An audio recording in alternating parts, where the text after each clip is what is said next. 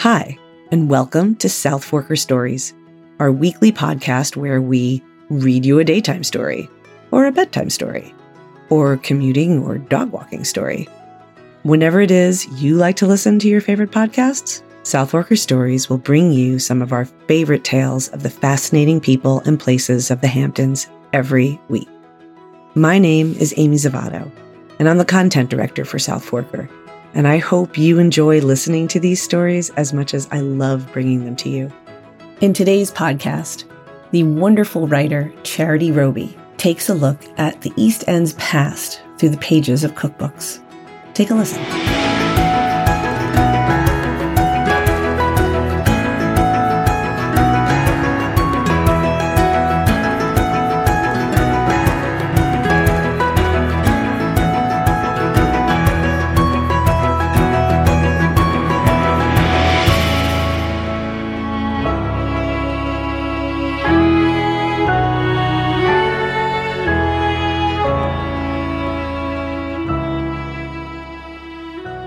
Mrs. Halsey's cabbage salad and Captain Clark's potted mackerel, community cookbooks are a taste of our past by Charity Robey. Community cookbooks are compilations of local recipes, often assembled and published by a historical society or church group as a way to raise money for a good cause. Mostly, they don't make it into library shelves, but if you frequent yard sales or examine almost anyone's cookbook collection, you'll find them bound with a wire or a plastic comb, authorless, and often lacking either a copyright page or a publication date. They've been around forever, stuffed with recipes donated from local women and sometimes men. They have been sold as community fundraisers all over the country, including Montauk, East Hampton, and Shelter Island. Reading them today is a journey to the past, where you may dine with the kind of people who chose to be immortalized by their favorite recipe. The Ladies Village Improvement Society of East Hampton Cookbook. The best known community cookbook in these parts is the Ladies Village Improvement Society of East Hampton Cookbook, which has been revised and reissued many times since its first appearance in the Victorian era.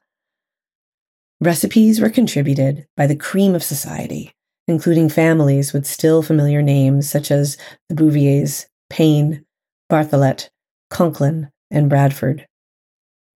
At a time when a woman with status avoided having her name in print, with the exception of her wedding announcement, having her name attached to a recipe included in a cookbook compiled for a charitable cause was considered acceptable. It also provided an opportunity to show off her family's refinement and how beautifully she entertained. In 1948, Mrs. Nathan H. Dayton, chairman of the Cookbook Committee and a charter member of the LVIS, helped bring forth a 300th anniversary edition, the anniversary being the founding of the town of East Hampton. The 1948 Ladies Village Improvement Society cookbook included the history of food produced by, in quotes, the rich East Hampton soil or of the sea and bays which surround the township on three sides, and the preparation of these products by famous East Hampton housewives.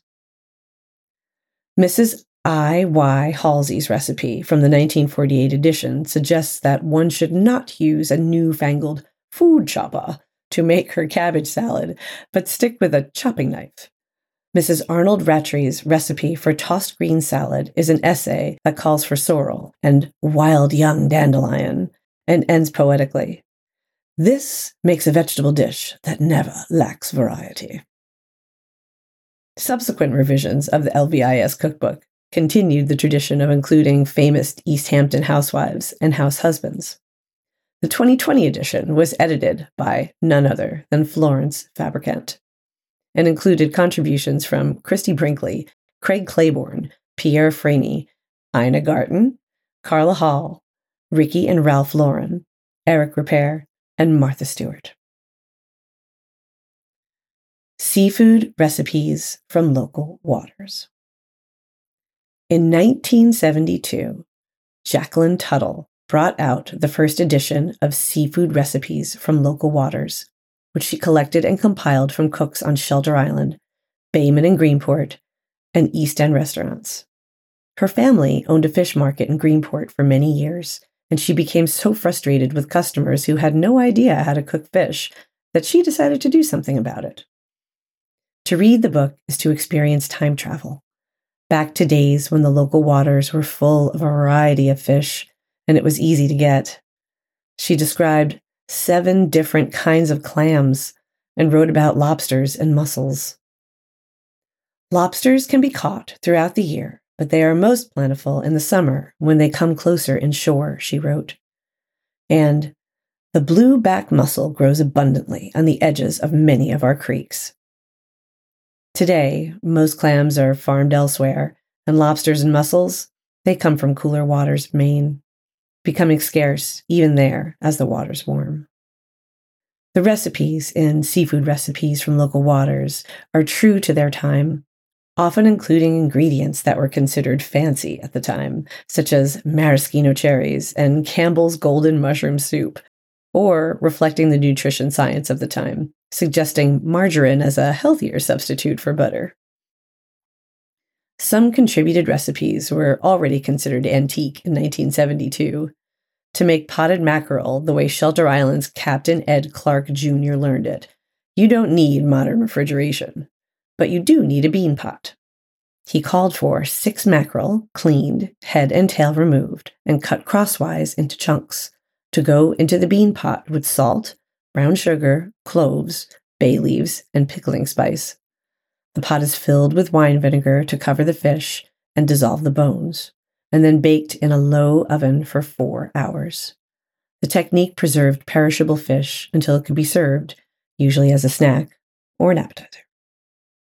The Montauk Point Lighthouse Cookbook.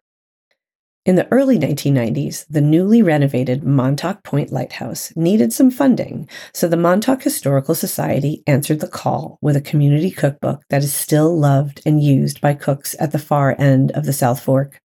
Some of the recipes involve Ritz crackers and jello, as 30 years ago, when manufacturers developed recipes and printed them on the box, home cooks often adopted the recipes as well as the products. But Mia Sertic, director for the Historical Society, says the recipes, while somewhat uneven by contemporary standards, include real gems. Sertic likes a recipe for pickled bluefish from contributor Nancy Peretta, who said it came from, in quotes, a couple who were camping in Hither Hill State Park many years ago, end quote. Captain Clark's potted mackerel from Jackie Tuttle's book is a very old version of the same dish. Contributor Gail Webb's recipe for stuffed clams is a crowd pleasing appetizer and includes the instruction to use a microwave to steam open the clams and a Cuisinart to chop them.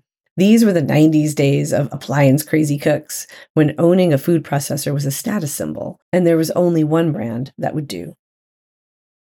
Prominent local citizens have long been important contributors to community cookbooks, and Montauk is no exception. Who would hesitate to prepare Roberta Gosman Donovan's flounder stuffed with a shrimp? Especially since she is a member of the same Gosman family that owned a Montauk seafood institution.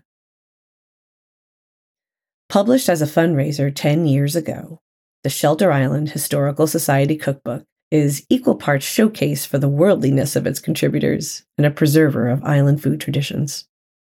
You can practically smell Kirsten Lewis's Sudanese tabbouleh described in her headnote as coming from the time we lived in Khartoum. A fragrant blend of green and red onions, bulgur, mint, and two bunches of parsley. Dorothy Bloom's recipe for Aunt Annie's ginger cookies comes with a brief history of the bakery run by her grandmother in the 19th century when the cookies were an island favorite. Thanks to Shelter Island's community cookbook, you can taste them too. Pour yourself a nice cup of tea, get out the rolling pin, and experience days gone by. But maybe substitute butter for the Crisco.